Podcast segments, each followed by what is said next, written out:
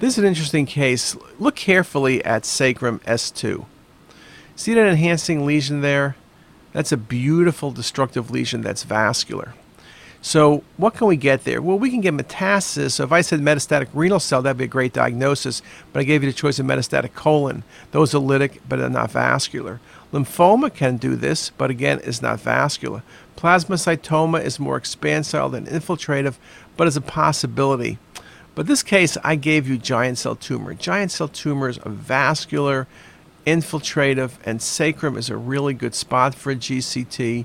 And so that was the answer. So hopefully you got that one right. Very nice case.